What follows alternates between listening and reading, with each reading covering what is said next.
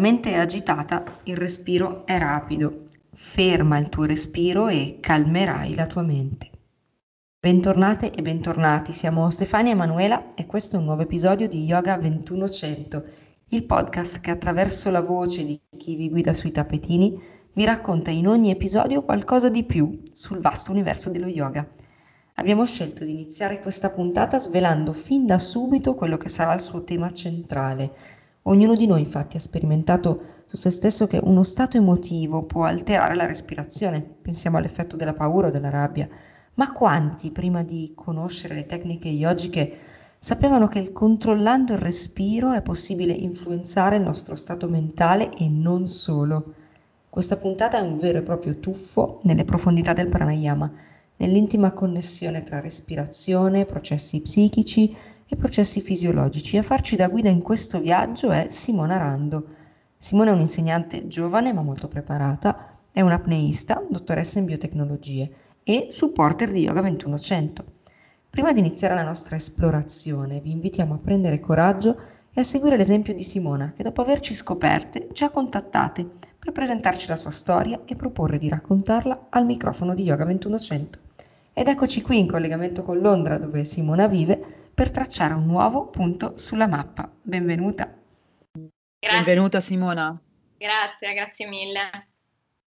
Grazie per aver accettato questo invito, anzi grazie per averci trattate in realtà e per voler raccontare uh, la tua storia a questi microfoni.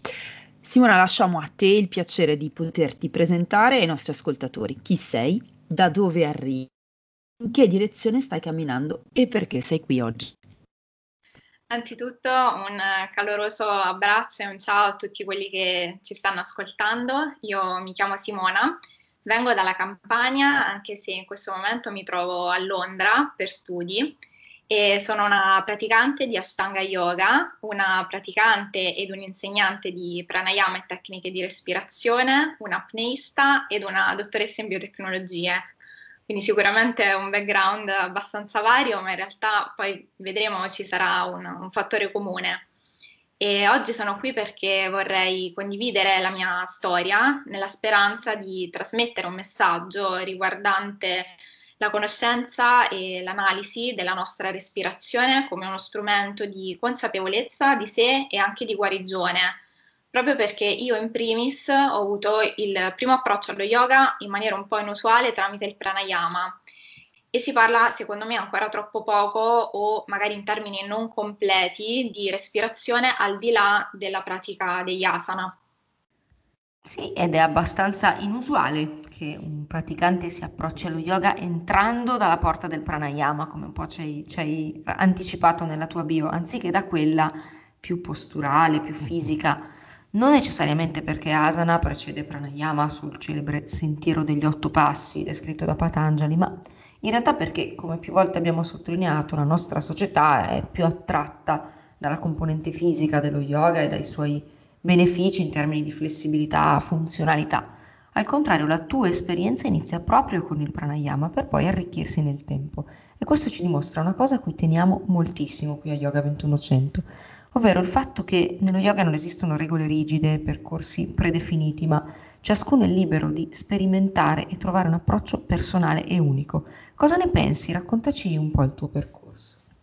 Assolutamente, assolutamente sono d'accordo e come dicevo il mio percorso nello yoga è iniziato in maniera sicuramente insolita um, poiché il mio primo approccio è stato con il pranayama e non con gli asana. E tutto è iniziato durante la mia adolescenza, ho vissuto un periodo emotivamente molto intenso e negativo e contemporaneamente avevo una postura scorretta, um, quindi sono andata dal posturologo per circa un anno e mezzo ma purtroppo questa esperienza mi ha causato solo altra sofferenza e um, il problema era che si stava tentando di correggere qualcosa che anatomicamente non aveva nulla di sbagliato. Ed è lì che ho avuto la mia primissima dimostrazione che il corpo non è solo biomeccanica, non è solo anatomia, ma anche forse soprattutto emozione.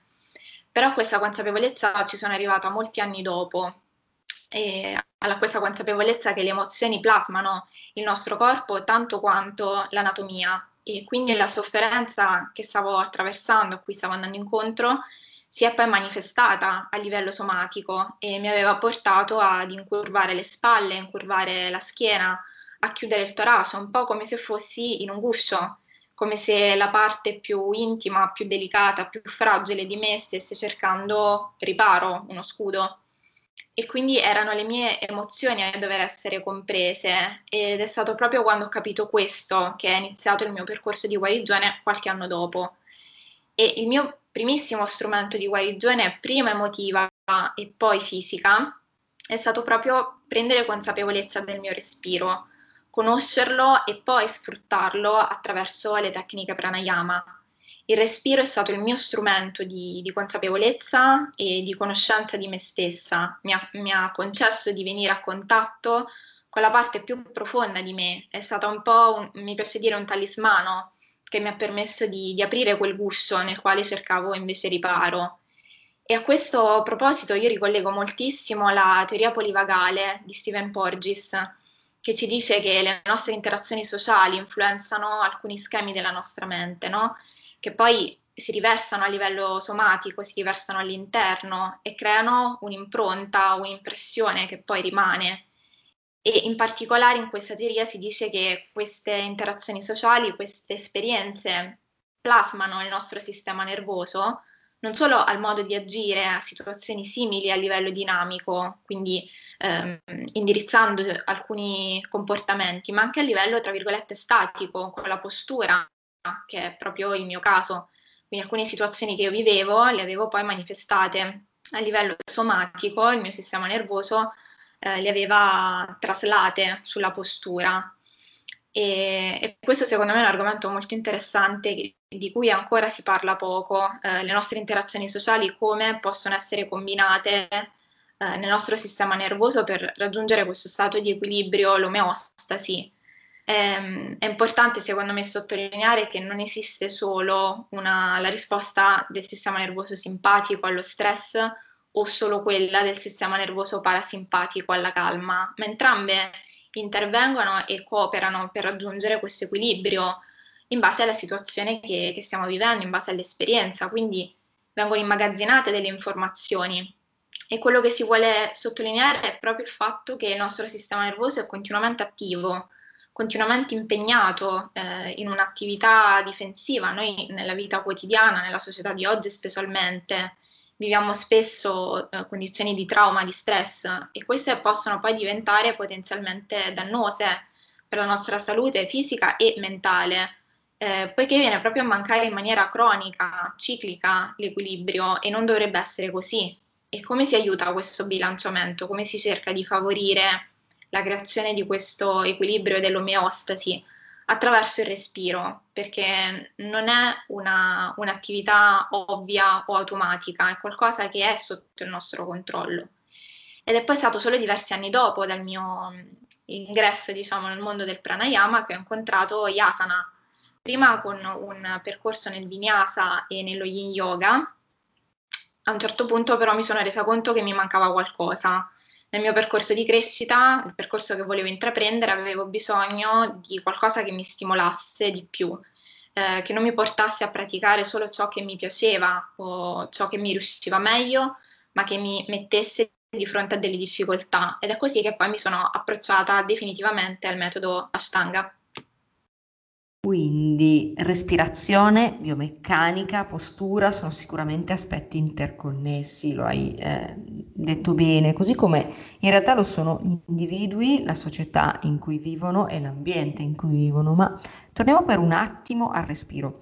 Una delle peculiarità della respirazione è l'essere eh, regolata sia dal sistema nervoso periferico somatico, quindi quello soggetto alla nostra volontà, che da quello autonomo, cioè risposte non soggette alla volontà. Il controllo centrale mh, è affidato all'azione integrata di centri respiratori localizzati nel tronco cerebrale, recettori centrali e periferici che sono sensibili alla concentrazione eh, ematica di anidride carbonica e ossigeno e recettori di stimoli meccanici situati a livello polmonare. Anche gli input legati alle emozioni e al controllo volontario agiscono sui centri cerebrali da cui poi partono le vie nervose dirette ai muscoli della respirazione. Questo per dire in realtà che la complessa interazione tra tutti i meccanismi di regolazione permette di intuire perché, ad esempio, delle cattive abitudini respiratorie legate a una postura scorretta possono influenzare la meccanica respiratoria.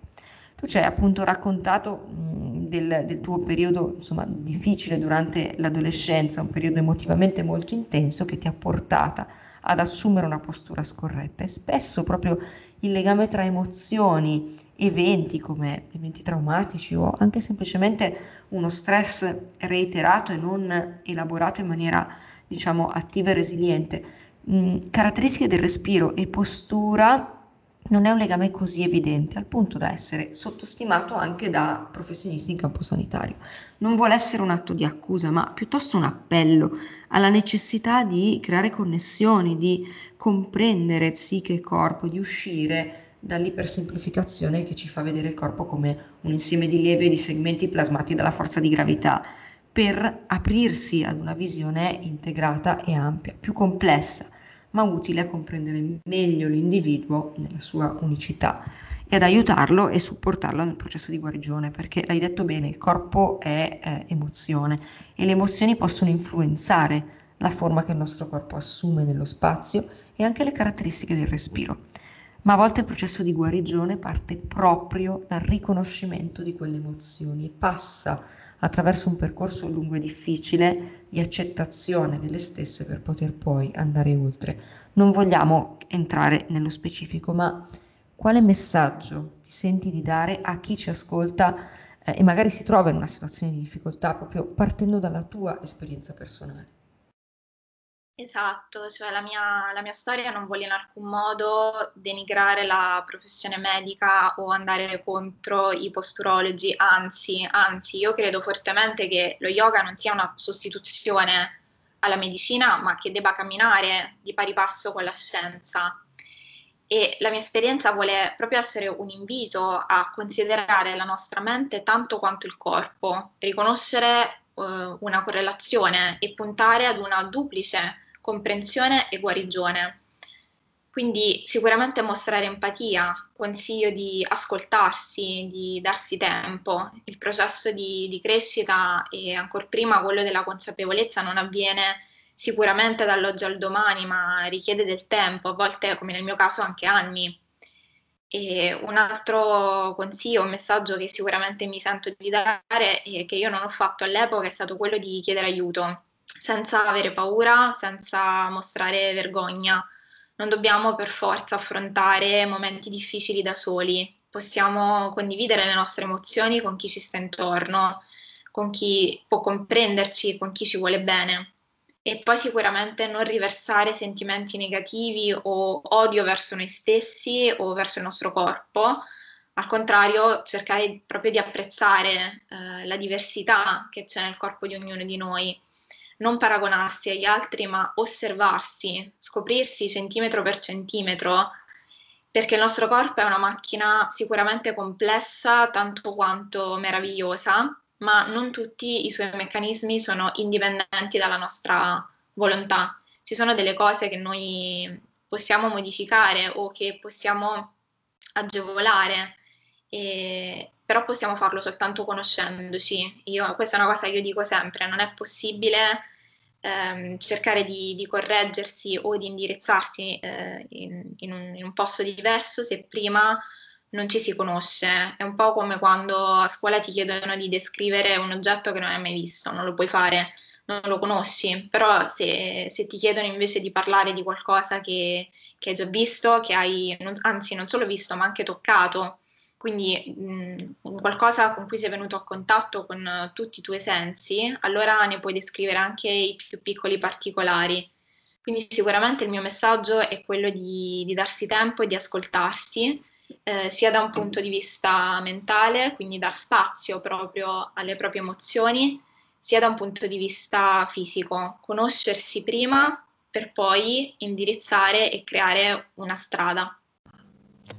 Affrontiamo adesso insieme un attimo eh, un tema che qui a Yoga 2100 mh, mm, insomma la fa un, fa un po' da filo conduttore, che è quello dell'ispirazione.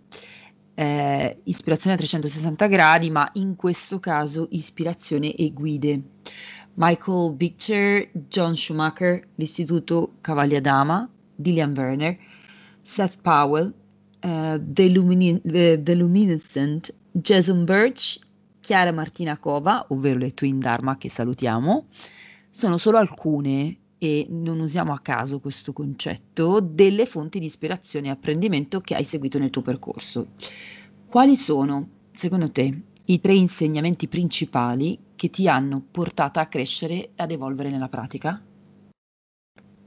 Essendo sicuramente un percorso di crescita, mh, mm, non è scontato individuare un momento preciso in cui si dice queste sono le mie fondamenta, da qui in, eh, da qui in poi inizia la mia crescita. Di tante cose ce ne si rende conto a posteriori, poi in particolar modo perché io cerco di attingere informazioni da, da qualsiasi persona io venga a contatto.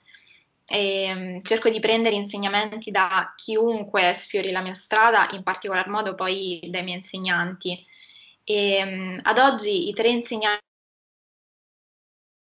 sono sicuramente, come dicevo prima, quello di darsi tempo, quindi il tempo di, di capire, di conoscersi, eh, di, anche di esplorare, eh, di creare una, una, pratica personale, di non avere fretta di sapere tutto e subito, ma di godersi il viaggio, di godersi la scoperta.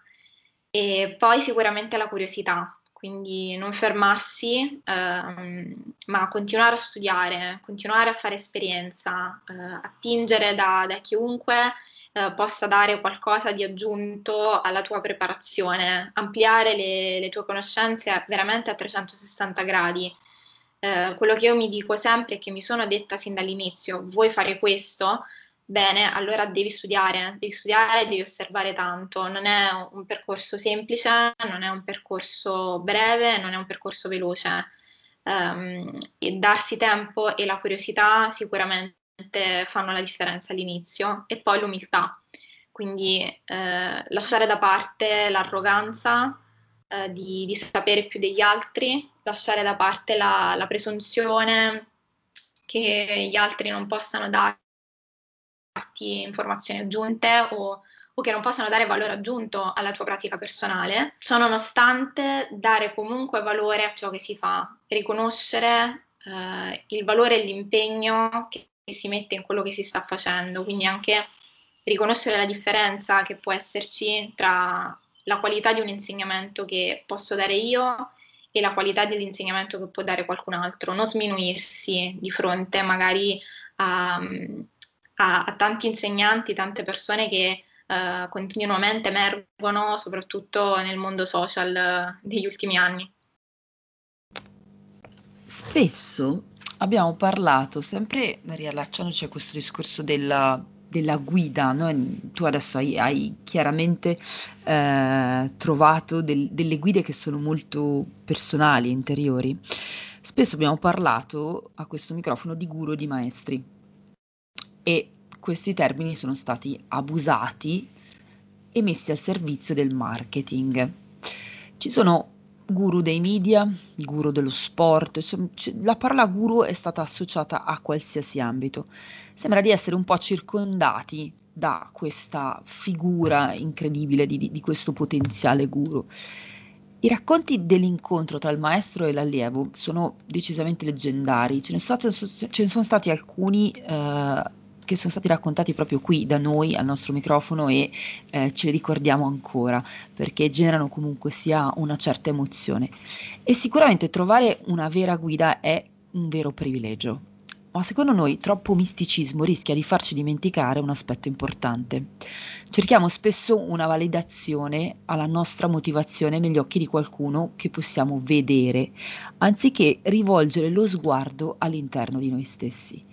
In un certo senso è più facile mettere la propria crescita nelle mani di qualcun altro, quasi a voler scaricare la responsabilità di una possibile caduta o di un possibile fallimento. Si viene così a creare una dipendenza e eh, ci si dimentica quello che potremmo chiamare il guru interiore. Portato agli estremi è un discorso un po' provocatorio, ma tu cosa ne pensi? Sì, sicuramente è un argomento delicato da trattare, soprattutto nel contesto in cui lo yoga è diventato ormai mainstream in Occidente. Eh, basta cercare su Google la parola yoga e escono fuori immagini sicuramente fuorvianti. E questo in aggiunta ai famosissimi teacher trainings e alle persone che si presentano al pubblico tramite strategie di marketing, professandosi ora ci vuole come dei guru, che è una parola ormai abusata e che ha anche perso di significato al giorno d'oggi, ha stravolto enormemente il vero significato dello yoga, così come ha stravolto il rapporto insegnante-allievo, quindi è anche difficile poi riuscire a districarsi eh, in, questa, in, questa, nuova concezione che, che, sta emergendo. Nella mia ottica, nell'ottica che adotto eh, sia come praticante sia come insegnante, eh, l'insegnante è sicuramente una guida che deve esserci, deve essere presente, ma è una guida silenziosa, non prorompente, non dovrebbe essere al centro del percorso di crescita al posto dell'allievo, ma anzi guidarlo in maniera discreta verso la sua scoperta, verso la sua autonomia, sicuramente sfavoreggiando l'attaccamento o l'idolatrazione. E in questo contesto, ad oggi, eh, ma anche per la società in cui viviamo, no? che ci costringe ad essere schiavi del calendario e fedeli compagni della fretta, è quasi impossibile ascoltarci e dedicare del tempo a noi cerchiamo sempre uno specchio nel quale rifletterci, spesso l'insegnante, ma lo si fa in maniera malsana. E in realtà sta alla nostra volontà, quella di allontanarsi da, da queste nuove abitudini che stanno nascendo nella società di oggi. Eh, tra l'altro questo concetto è molto discusso all'interno dello yoga. Lo yoga le abitudini le chiama samskara. Sono queste impressioni impronte poi dicevo anche prima quando parlavo del sistema nervoso, di, di azioni che sono state fatte e ripetute nel passato e che poi si ripropongono anche eh, nel nostro presente. E le azioni che seguiamo con, con, consapevolezza, con cognizione di ciò che facciamo, sono quelle che poi generano la, l'impressione più grande, quella più, più forte, più potente nella nostra mente. È l'intenzione dietro l'azione che dà potere a quell'azione. Quindi ogni volta che noi ripetiamo qualcosa, che sia una, un'abitudine cattiva o positiva, quell'impressione poi diventa più forte.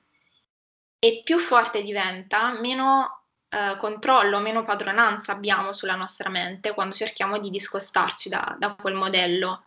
E qui è importante ricordare che il nostro corpo è strettamente connesso alla nostra mente, al nostro subconscio quando c'è qualcosa di fortemente radicato nella nostra mente, anche il corpo ne manifesta gli effetti.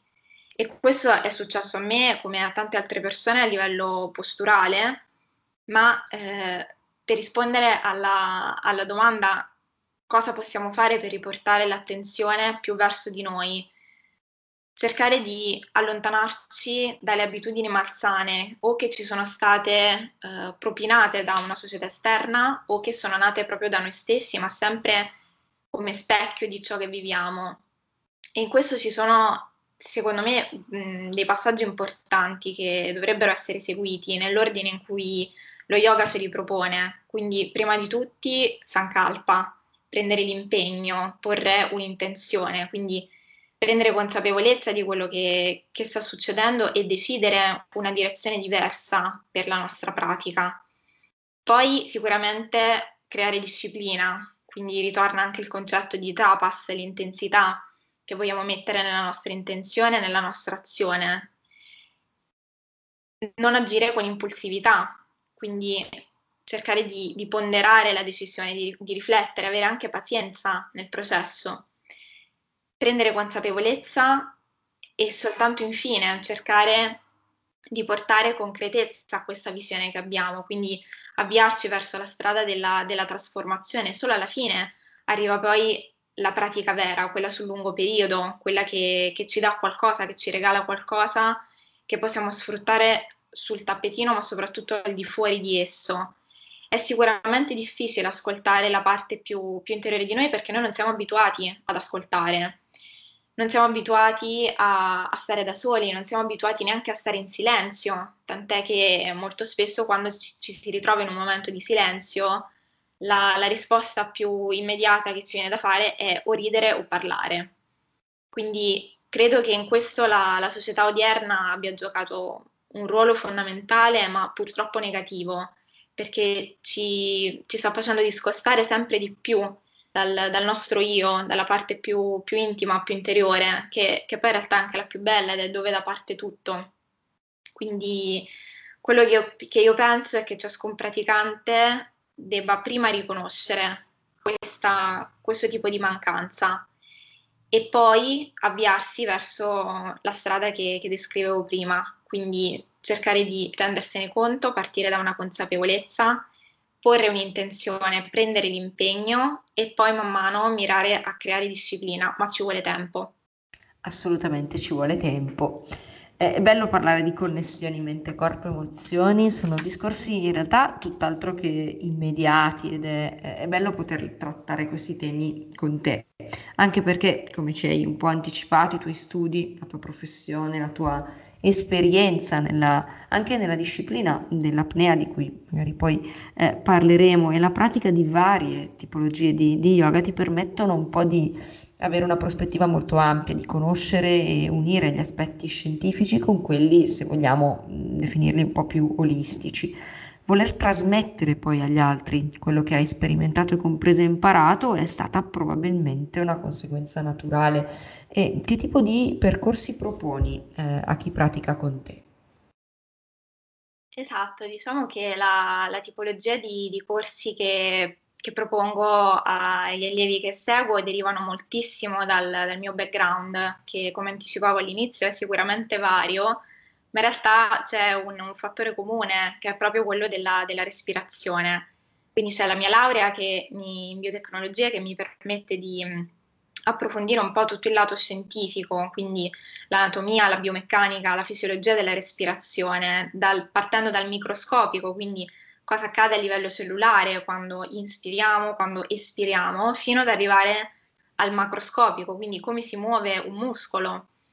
E tutto questo poi è stato coadiuvato anche dall'esperienza nel mondo dell'apnea, che ormai pratico da qualche anno e che sicuramente mi ha dato modo di eh, accedere ad una visione più completa, più complessa della respirazione in quanto in apnea sfruttiamo tantissimo i kumbhaka, quindi le ritenzioni del respiro, ma non solo. E oltre a questo lato scientifico c'è sicuramente anche eh, tutta la parte dello yoga che non mi piace definire solo olistica, perché lo yoga ha tanto di scientifico, sia da un punto di vista pratico ma anche da un punto di vista teorico. Io nel corso degli anni mi sono appassionata moltissimo alle radici del pranayama, quindi alla sua storia, alla sua cultura, come nasce, dove, come e perché. A questo proposito mi sono stati di grandissimo aiuto eh, delle voci esperte, quali quelle di Seth Powell di The Yogic Studies e di Jason Birch di The Luminescent. E, um, questo poi coadiuvato con uh, la lettura di, di testi importanti sia antichi che più moderni, mi hanno permesso sicuramente di maturare più consapevolezza teorica da affiancare all'esperienza della mia pratica quotidiana. E mm, nei miei, nei miei percorsi a me piace definirli perché non sono soltanto io che offro qualcosa, ma mi piace vederla proprio come un'occasione di, mm, di scambio reciproco, sono un po' come dei viaggi eh, attraverso il, pranayama, è come se fosse un po' la costruzione di un puzzle mi piace dare un, un, tassello alla volta e lasciare che sia anche il praticante a metterli insieme. Uh, se, se, fornisco il puzzle già completo, non, mm, il praticante poi non riesce a creare la sua pratica, non riesce a trovare autonomia e non riesce poi a distaccarsi dall'insegnante. Quindi in questi percorsi cerco di combinare tutte le componenti che hanno caratterizzato in primis la mia formazione. Quindi la parte scientifica eh, è sicuramente la prima che affronto, eh, proprio per il discorso di prima che bisogna conoscersi prima di potersi eh, cambiare. Quindi affronto l'anatomia, la biomeccanica e la fisiologia della, ris- della respirazione in relazione anche a diverse parti del corpo, perché la respirazione influenza una moltitudine vastissima di, di sistemi, da, dalla postura alla relazione con il sistema nervoso, alla digestione, al sistema cardiovascolare e poi affronto anche la storia e le radici del pranayama. Si prosegue con eh, gli asana che possono essere eh, asana ma anche eh, diciamo esercizi preparatori alla pratica del pranayama, quindi anche per prendere consapevolezza con la muscolatura coinvolta. Le posizioni sedute, tanti praticanti non sono subito in grado di mantenere la corretta posizione seduta per tutta la durata della pratica. E solo alla fine arriva eh, il primo approccio diretto alle tecniche, ma soprattutto anche il loro significato, quindi a partire dalla terminologia in sanscrito, ma anche ehm, al, all'effetto fisiologico. Ci tengo molto che eh, il praticante conosca cosa sta facendo, cioè non è soltanto l'approcciarsi alla tecnica, ma anche capire perché lo si fa, quando è più corretto farlo. Quindi associamo sempre ogni tecnica al suo effetto fisiologico, così che eh, in caso di problematiche particolari o se si vuole affrontare un, uh, un determinato problema che può essere l'ipertensione, può essere un problema digestivo, può essere un problema nella postura, il praticante sappia cosa fare, cosa magari eh, sarebbe meglio evitare. Ok, quindi hai un po' introdotto gli aspetti scientifici dello yoga e del pranayama, hai citato mh, alcuni dei benefici del controllo della respirazione, ma a questo punto, un po' approfittando della tua, della tua formazione, eh, ampliamo questa, questo tema chiedendoti se ci sono degli studi che dimostrano questi benefici. Ad esempio, mh, citiamo un lavoro pubblicato nel 2017 dal Journal of uh, Ayurveda and Integrative Medicine che ha analizzato 68 studi su pratiche respiratorie ai fini di identificare e provare un po' a sistematizzare i, quanto raccolto fino ad allora. Gli effetti sono stati studiati su diversi livelli, quindi neurocognitivo, psicologico, fisiologico, biochimico metabolico, portando a individuare benefici sul sistema cardiovascolare, respiratorio e anche nei pazienti ehm, affetti da patologie croniche, come ad esempio l'ipertensione arteriosa, il diabete o eh, le, le, pneumopatie eh, croniche. A livello biochimico, la respirazione yogica sembra avere un effetto protettivo dall'azione dei radicali liberi dell'ossigeno e determinare un incremento dei livelli di melatonina e una riduzione dei livelli di cortisolo, l'ormone dello stress. Il monitoraggio dell'attività elettrica, elettrica, cerebrale durante il pranayama ha mostrato un incremento delle onde alfa e una riduzione delle onde teta, mentre lo studio funzionale del cervello con la risonanza magnetica ha permesso di individuare una maggiore attivazione di alcune aree, tra cui la corteccia prefrontale e alcuni centri profondi che regolano le emozioni. Eh, chiudo col punto di vista psicologico-comportamentale, per cui abbiamo una riduzione dell'ansia, uno stato di concentrazione, benessere e positività. E in generale sappiamo che il rallentamento della respirazione potenzia l'effetto del sistema nervoso parasimpatico ehm, sul sistema nervoso centrale, determinando diciamo uno stato di maggiore flessibilità psicofisiologica che si esprime con anche un migliore controllo delle emozioni. Tutto bellissimo, ma purtroppo si tratta di studi su, eh, eseguiti su campioni piccoli in cui la metodologia viene raramente descritta nel dettaglio e spesso proprio il disegno dello studio non prevede un gruppo di controllo, cioè un gruppo di persone con delle caratteristiche demografiche cliniche simili a quelle delle persone incluse nel gruppo trattato e che però non vengono sottoposte al trattamento permettendo di fare un confronto adeguato tra gruppi. Cosa pensi di questo aspetto proprio più tecnico legato alla ricerca? Hai qualche esperienza diretta? Sì, ci sono alcuni studi scientifici che dimostrano i benefici del pranayama, però come giustamente detto, innanzitutto sono ancora pochissimi e ancora di meno hanno una valida metodologia. Molti mancano del, del caso controllo, cioè per farla semplice il termine di paragone che mm, diciamo non, non, soffre di alcuna patologia e quindi è proprio su, quello che, su quello che si basano poi gli studi su magari chi soffre di, di altre patologie. E io credo fortemente che si possa avanzare moltissimo da questo punto di vista, è un ambito di ricerca scientifica sicuramente nuovo, proprio perché è nuovo il, il modo di vedere lo yoga in relazione alla scienza. e, e, credo sia normale a questo punto, in questo stadio, che eh, sia reperibile ancora poco materiale. Ciononostante nel mio percorso di, eh, diciamo scientifico, quindi eh, riguardante la mia laurea in biotecnologia, ma anche come praticante di eh, pranayama e come apneista, trovo questa innovazione e questo, questa direzione di progresso sicuramente affascinanti. Io veramente mi incanto a, a leggere questi studi anche se hanno tante pecche eh, da un punto di vista di metodologia. Uh, però ciò non significa che uh, quello che viene pubblicato non sia uh, in qualche modo veritiero e riconducibile anche ad esperienze personali. E, um, come giustamente mi hai anticipato, c- ci sono tantissime varietà di, di, sistemi corporei e mentali che vengono influenzati dalla respirazione e tutti si ricollegano al sistema nervoso. Quindi io credo che quello possa essere il, il giusto punto di partenza, magari prima di concentrarsi sulla, sulla minuzia, quindi magari prima di concentrarsi su, ho letto dei studi sui recettori salivari che, che, che vengono modificati in seguito a respirazione accelerata e all'iperventilazione, si potrebbe concentrarsi di più eh, alla base, all'origine di, di, tutto ciò che viene dopo, quindi partire proprio dal sistema nervoso, cercare di, di dimostrare con una valida metodologia cosa cambia a livello microscopico, a livello cellulare e poi a livello macroscopico e poi magari anche arrivare a parlare di, di psicologia, quindi di tutti i processi mentali che si vengono a creare, non solo della risposta fisica.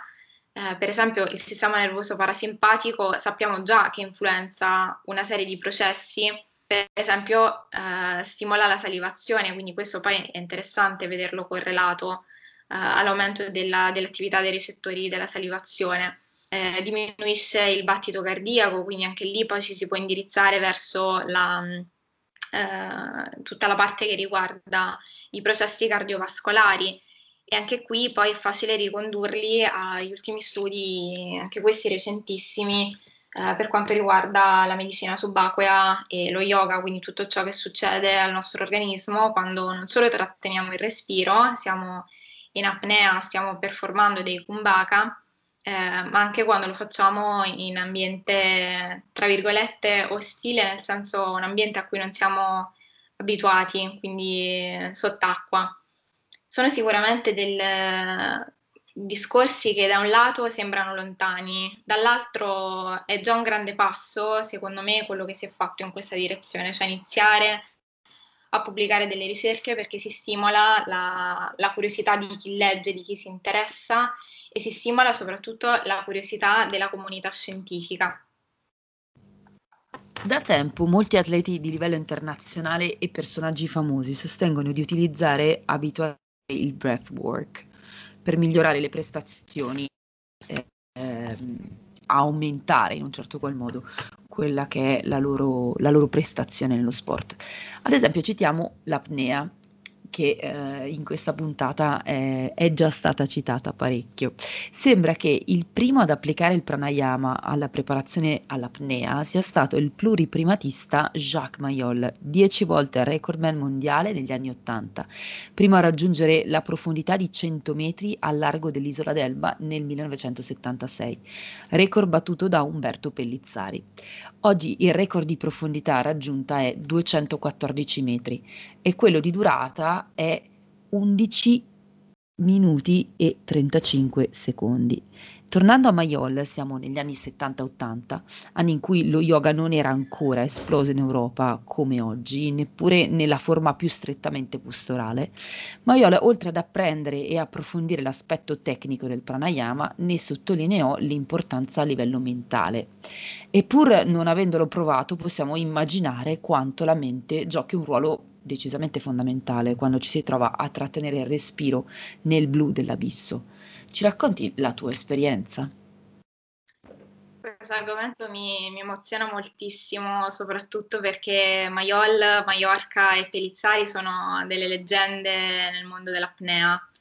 E, um, ho letto tantissime storie riguardo, tantissime testimonianze che, che trovo veramente affascinanti I medici all'epoca dicevano a Maiorca che oltre i 50 metri i suoi polmoni sarebbero implosi. E, lui di tutta risposta disse: Ma se a 49 metri sto benissimo, per quale motivo eh, un metro dopo non dovrebbe cambiare qualcosa in maniera poi tra l'altro così tragica? E, e così è stato, lui arrivò a 50 metri e poi, eh, come ha anticipato, molto oltre. E in quegli anni poi sono anche iniziati eh, i primissimi studi sul, sul, corpo umano in apnea in profondità. E, ed è stato lì che poi si è visto che i battiti cardiaci scendono notevolmente mentre eh, il numero di, di, globuli rossi ma soprattutto la loro attività viene mh, eh, molto incrementata. E questa è proprio una dimostrazione del fatto che eh, le attività biochimiche e metaboliche non solo continuano uh, ma vengono particolarmente accentuate anche in condizioni, ripeto, tra virgolette, ostili. E sì, Maiolo utilizzava il pranayama e insegnava yoga contemporaneamente alla sua attività in apnea ed è stato il primissimo, il primo ad introdurre lo yoga e il pranayama nella preparazione ai, all'apnea, ai record di apnea profonda.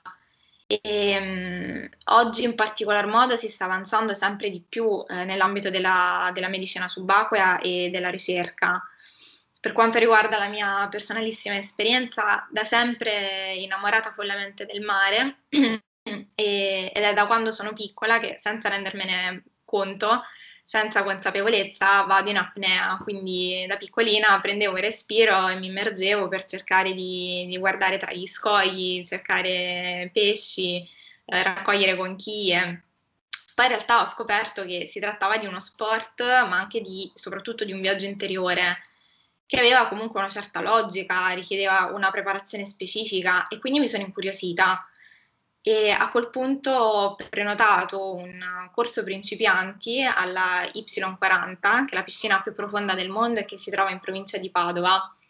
E il mio istruttore Marco Mancini all'epoca mi ha fatto vivere un'esperienza indimenticabile e da lì torno ogni volta che posso perché per me è stata una scoperta meravigliosa. Ogni anno attraverso l'Italia, dalla Campania fino a Padova, eh, per, per, migliorare e, e per rivivere quella magia perché respiro per me è anche questo, ah, c'è qualcosa di, di, magico, al di là di tutta la logica che si può trovare um, dietro, dietro la respirazione, quindi al di là di tutta la parte scientifica, di tutti gli studi, nonostante tanti anni di pratica, per me c'è ancora quella magia che, che, mi, fa, che mi, fa, emozionare e che continua a farmi scoprire parti di me che, che non conosco.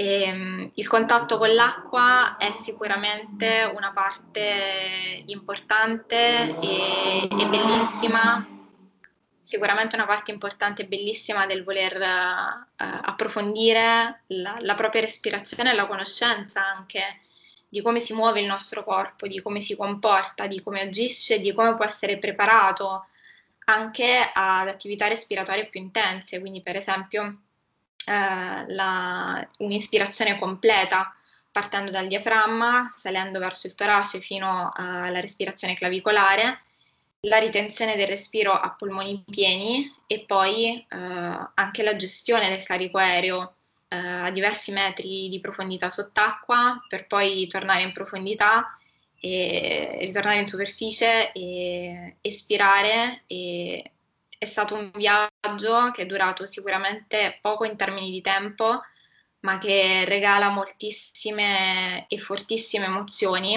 eh, che veramente sono, sono indescrivibili. Eh, anche semplicemente il poter avvertire eh, come si comprimono i polmoni a causa della, della, pressione subacquea, mentre tu sei concentrata su ogni, su ogni minuzia, su ogni particolarità, anche riguardante la, la compensazione. E in quel momento è quando ti concentri solo ed esclusivamente sulla tua respirazione che lasci indietro i tuoi pensieri, lasci indietro le tue preoccupazioni, le tue speranze, lasci indietro la tua storia e lasci indietro il, anche le relazioni, le interazioni sociali, ci sei solo tu, tu con la connessione più intima, più profonda che, che puoi creare con, con, il tuo corpo. E in questo mi sono stati di, di grandissimo aiuto e di ispirazione i, i, miei due istruttori, Marco Mancini che ho citato prima e, e anche Francesco Corucci, mi hanno veramente fatto un regalo immenso perché ad oggi l'apnea è una grandissima parte del, della, della, consapevolezza che ho del mio respiro, del mio corpo, della correlazione che c'è tra la mente e il corpo, perché è importantissima la gestione mentale, non soltanto prima dell'apnea, ma in generale nella vita, eh, per, per, come si affrontano le situazioni è, è la cosa più importante. Wow, eh, il respiro, la, la, magia del respiro e eh, l'emozione che comunque ci hai, ci hai, trasmesso, grazie. E restiamo sul respiro, sul breathwork, un insieme di tecniche che attingono a piene mani in realtà dal pranayama, ma non solo. Eh, il termine pranayama è composto mh, dalle parole prana, quindi energia, forza vitale, e eh, ayama, eh, yama, in alcuni testi tradotto con controllo, in altri con estensione, espansione, quindi eh, sfumature mh, diverse, ma indipendentemente dal tipo di traduzione scelta utilizzata, è intuitivo che pranayama non si possa identificare solo con una ginnastica respiratoria volta a incrementare la capacità polmonare o l'ossigenazione, ma è un insieme di tecniche che attivano, regolano e controllano la forza vitale attraverso la respirazione. Citiamo eh, Swami Shivananda. C'è un'intima connessione tra il respiro, le correnti nervose il controllo del prana interno o forza vitale. Il prana diventa visibile sul piano fisico come movimento e azione, sul piano mentale come pensiero. Pranayama è il mezzo tramite il quale eh, lo yoga cerca di realizzare dentro il corpo individuale l'intera natura cosmica e tenta di raggiungere la perfezione attendendo tu, eh, tutti i eh, poteri dell'universo. Ci aiuti a definire cosa si intende per breathwork e in cosa è differente dal pranayama. Certo, allora qui dobbiamo tornare anche un po' al discorso di prima e mm, di come lo yoga si sia effettivamente poi portato in Occidente, chiaramente subendo delle modifiche. Quindi sicuramente la prima differenza è nella storia. Il pranayama nasce nell'ascetismo brahmanico, mentre il breathwork nasce in epoca moderna e sicuramente è derivato da un'evoluzione della respirazione e delle conoscenze in merito ma è anche stato influenzato moltissimo dalla cultura occidentale. E da qui quindi anche le motivazioni che ci sono dietro queste pratiche. Giusto per fare qualche esempio, il pranayama è un, via- un viaggio spirituale ed emotivo che mira alla forza vitale e non soltanto all'estensione del respiro. È un viaggio in tutte le sue componenti e questo ci viene dimostrato in realtà anche da tanti testi antichi che danno definizioni diverse del pranayama, ma non per forza in contrasto tra di loro. Eh, per esempio, negli Yoga Sutra di Patanjali si dice che eh, quando l'asana è, diciamo, è, è stato ben assimilato eh, dal praticante, il, il, pranayama poi si esplica nell'azione di inspiro ed espiro. Al contrario, nella Bhagavad Gita si dice invece che il pranayama è questa, questa combinazione di tecniche eh, che mira di più al, um, viene detto flow, questo, questo flusso eh, di ispirazione, espirazione, ma anche di ritenzione. In altri testi viene definito pranayama, eh, l'insieme di tecniche che mirano ad allungare il respiro, altre volte come l'unione di prana e appana e ci sono tantissime definizioni diverse eh, che in realtà poi possono essere combinate tra di loro. A me piace pensare che siano tutte eh, corrette, perché tutte apportano eh, qualcosa alla pratica del pranayama. Sono più che definizioni, io le vedo proprio come componenti del pranayama, ma la cosa più importante è che si tratta di un viaggio spirituale, un viaggio emotivo. Breathwork mm, ha sicuramente manca della componente spirituale, è più una pratica fisica, quindi attinge sicuramente dal pranayama, ne sfrutta i benefici, eh, spesso però è accompagnato da preparazioni atletiche o eh, mira magari a eh, eliminare o comunque ridurre da stress.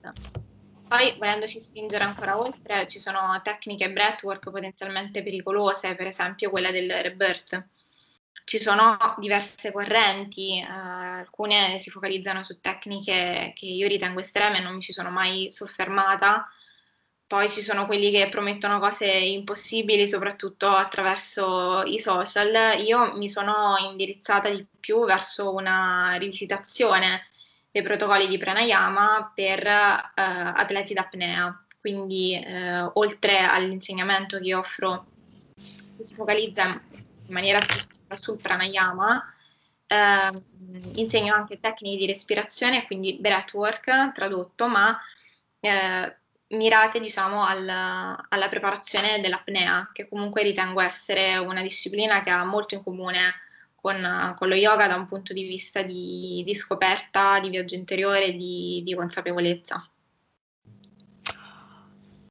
Rimaniamo eh, sempre in tema pranayama e sempre in tema mh, benefici e rischi. Così come l'uomo che vive nella foresta doma piano piano gli animali selvatici, lo yogin dovrebbe piano piano domare il prana, inspirando, espirando e trattenendo il respiro nel modo opportuno. Se l'uomo che vive nella foresta non è cauto, rischia di venire ucciso e divorato dalle fiere. Allo stesso modo, il pranayama rischia di distruggere chi lo segue incautamente senza attenersi al giusto metodo di pratica.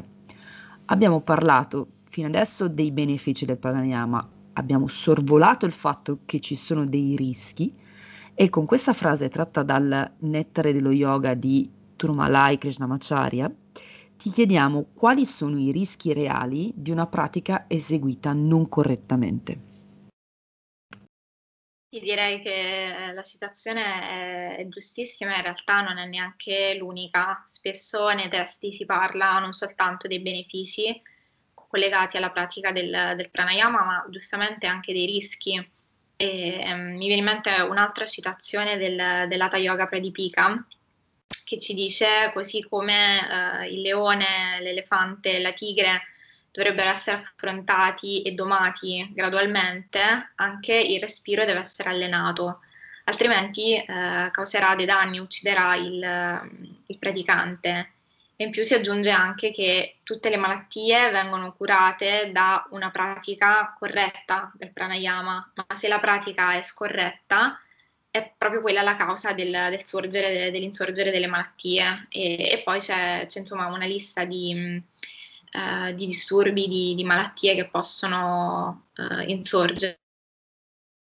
Quello che mi viene da dire è che sicuramente il pranayama ha una moltitudine di effetti benefici eh, e come abbiamo visto dimostrati anche da ricerche scientifiche attualmente in corso.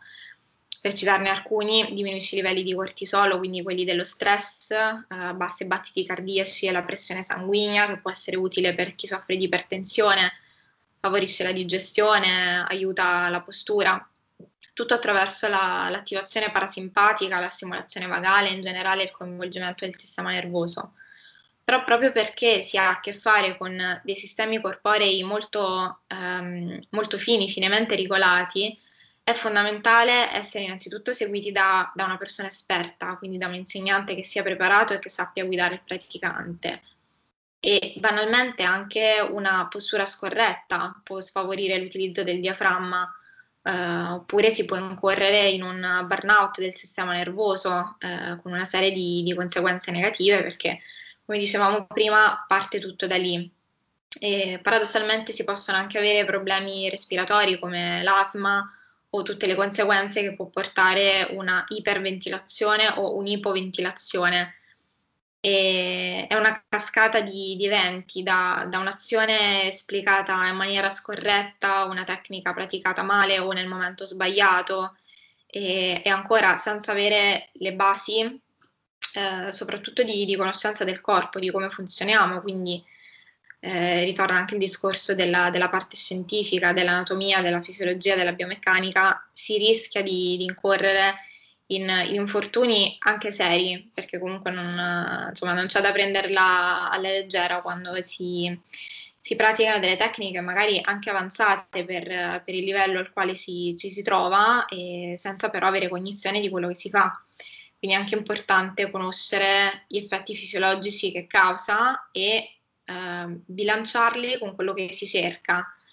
Se sto cercando di abbassare, per esempio, i battiti cardiaci e la pressione perché soffro di ipertensione, sicuramente dovrò evitare tutte quelle tecniche che invece eh, mi causano un'iperventilazione, quindi che mi vanno ad aumentare i battiti eh, perché mi daranno poi una serie di, di, problematiche e di sintomi che possono andare dal banale giramento di testa o formigolio all'estremità a sintomi molto più, più seri. E, ehm, e, e, questa è una, una, problematica reale, non si tratta più eh, solo di, di leggere eh, frasi o, o, metafore dei testi antichi, ma si tratta di, di, dimostrazioni scientifiche e si tratta anche di, di avere cognizione e consapevolezza di quello che si fa.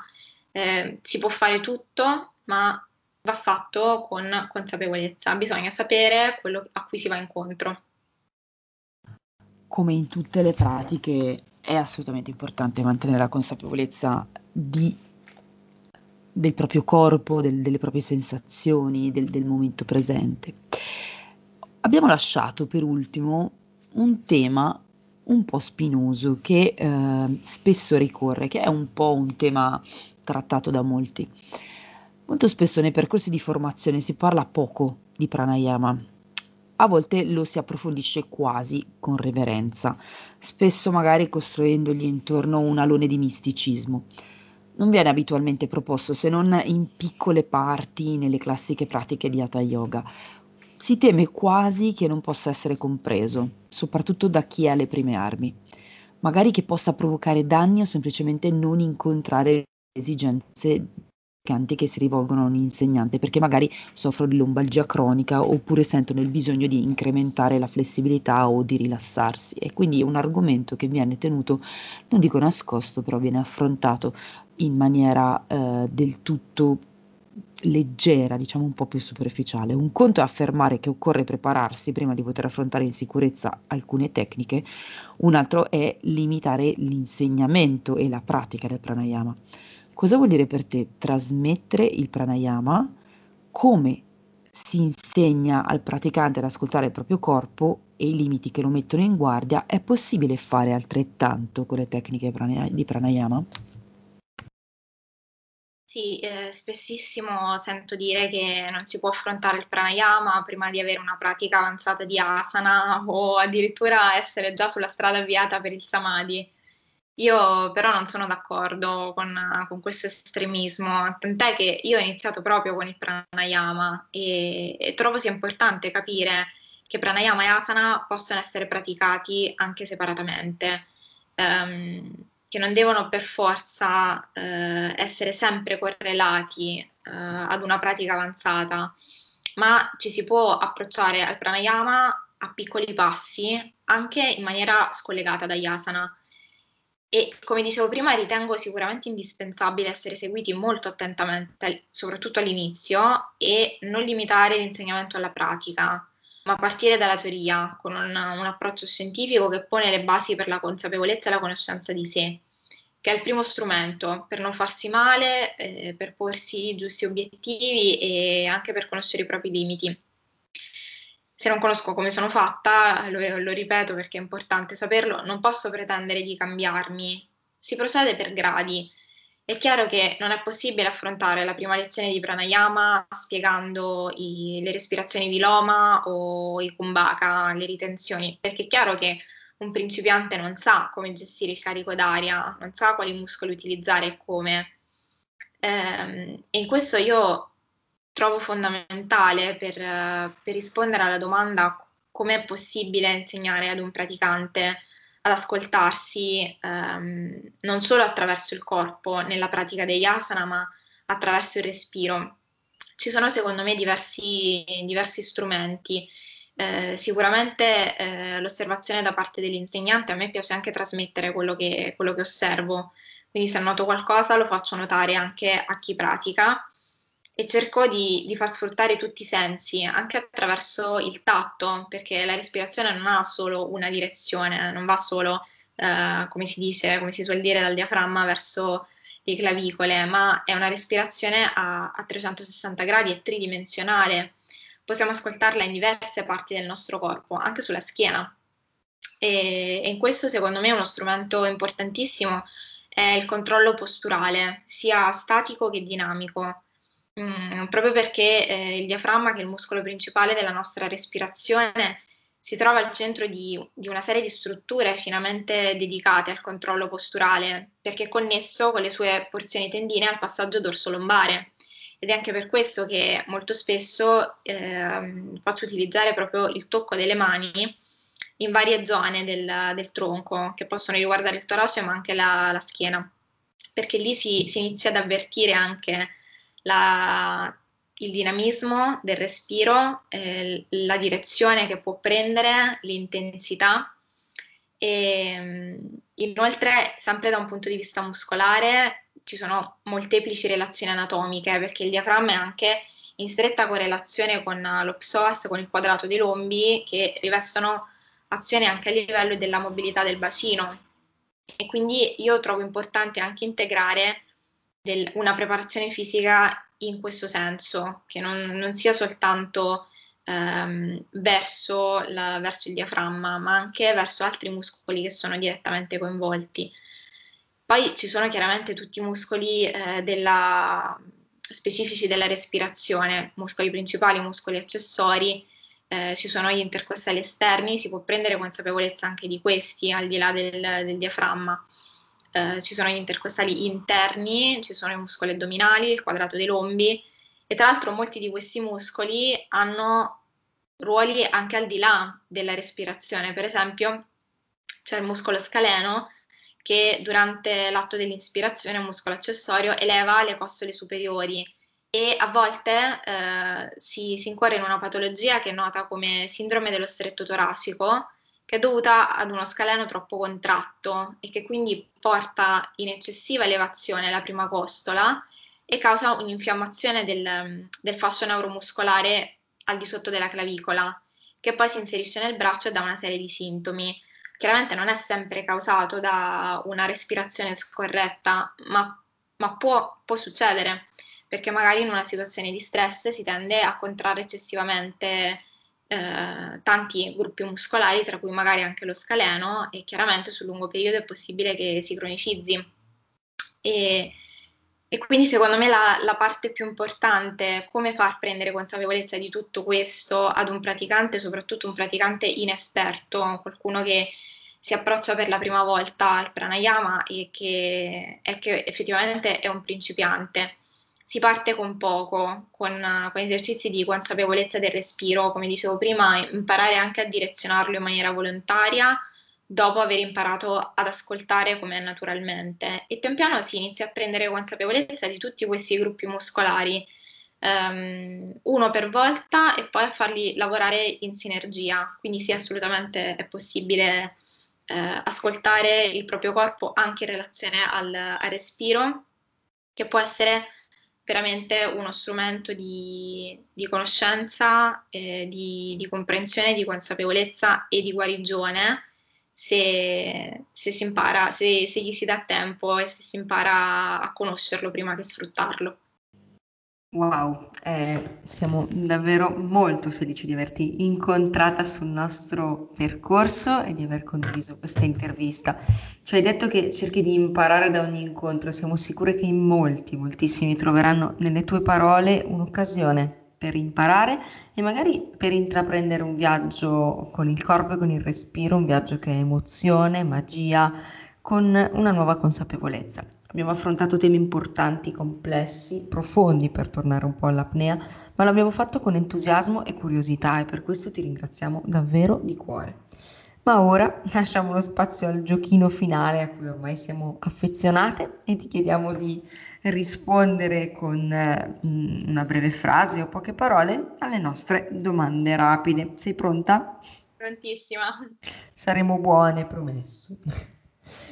Parto io e ti chiedo il libro che stai leggendo. Il libro che sto leggendo è in realtà un libro che io ho sempre sul, sul comodino, quindi in realtà è una lettura ripetuta. È un libro tra l'altro che io consiglio e si chiama The Illuminated Breath di, di Dylan Werner, che è proprio il mio, mm.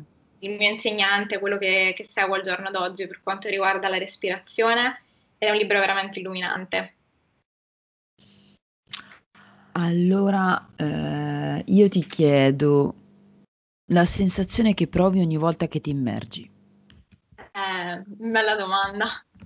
In realtà è, è un mix di, di, emozioni, però sicuramente l'emozione che prevale è, è la serenità.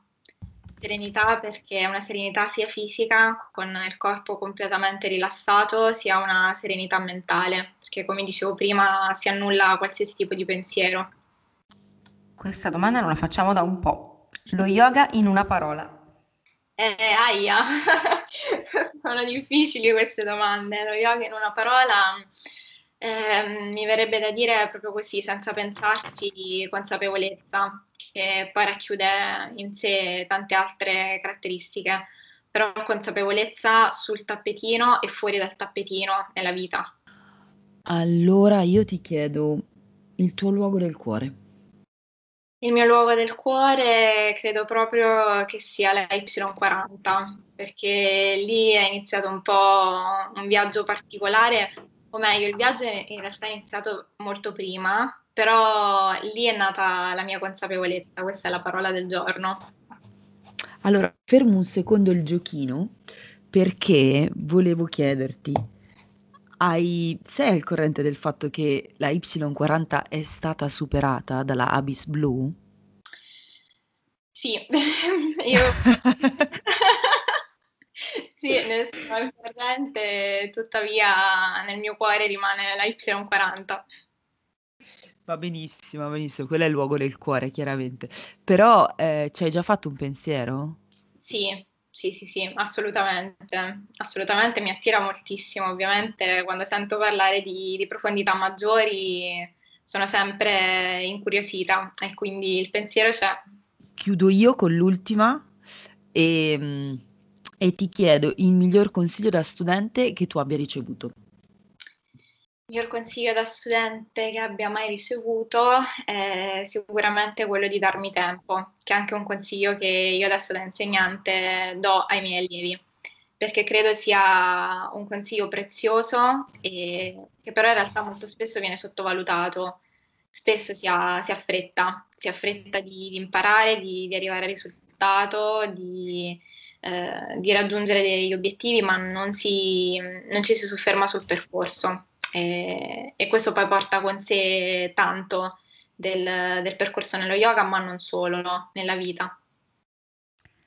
Io chiudo chiedendoti le tue coordinate, dove ti possiamo trovare? Dove mi potete trovare? Mi potete trovare su Instagram, il mio uh, username è il trattino basso underscore Simona R underscore e diciamo che quello per adesso è il mio canale principale perché è lì che pubblico tutte le novità riguardanti i miei corsi ma anche tanto della mia pratica personale. E molto presto ci sarà anche un sito web. Wow, questo... Benissimo, allora noi ringraziamo da Londra Simona Rando e vi chiediamo di seguire la nostra pagina Instagram e la nostra pagina Facebook di Yoga 2100 e di rimanere sintonizzati per un altro episodio con un'altra voce, un'altra storia e un sacco di altre ispirazioni. Grazie a tutti e alla prossima.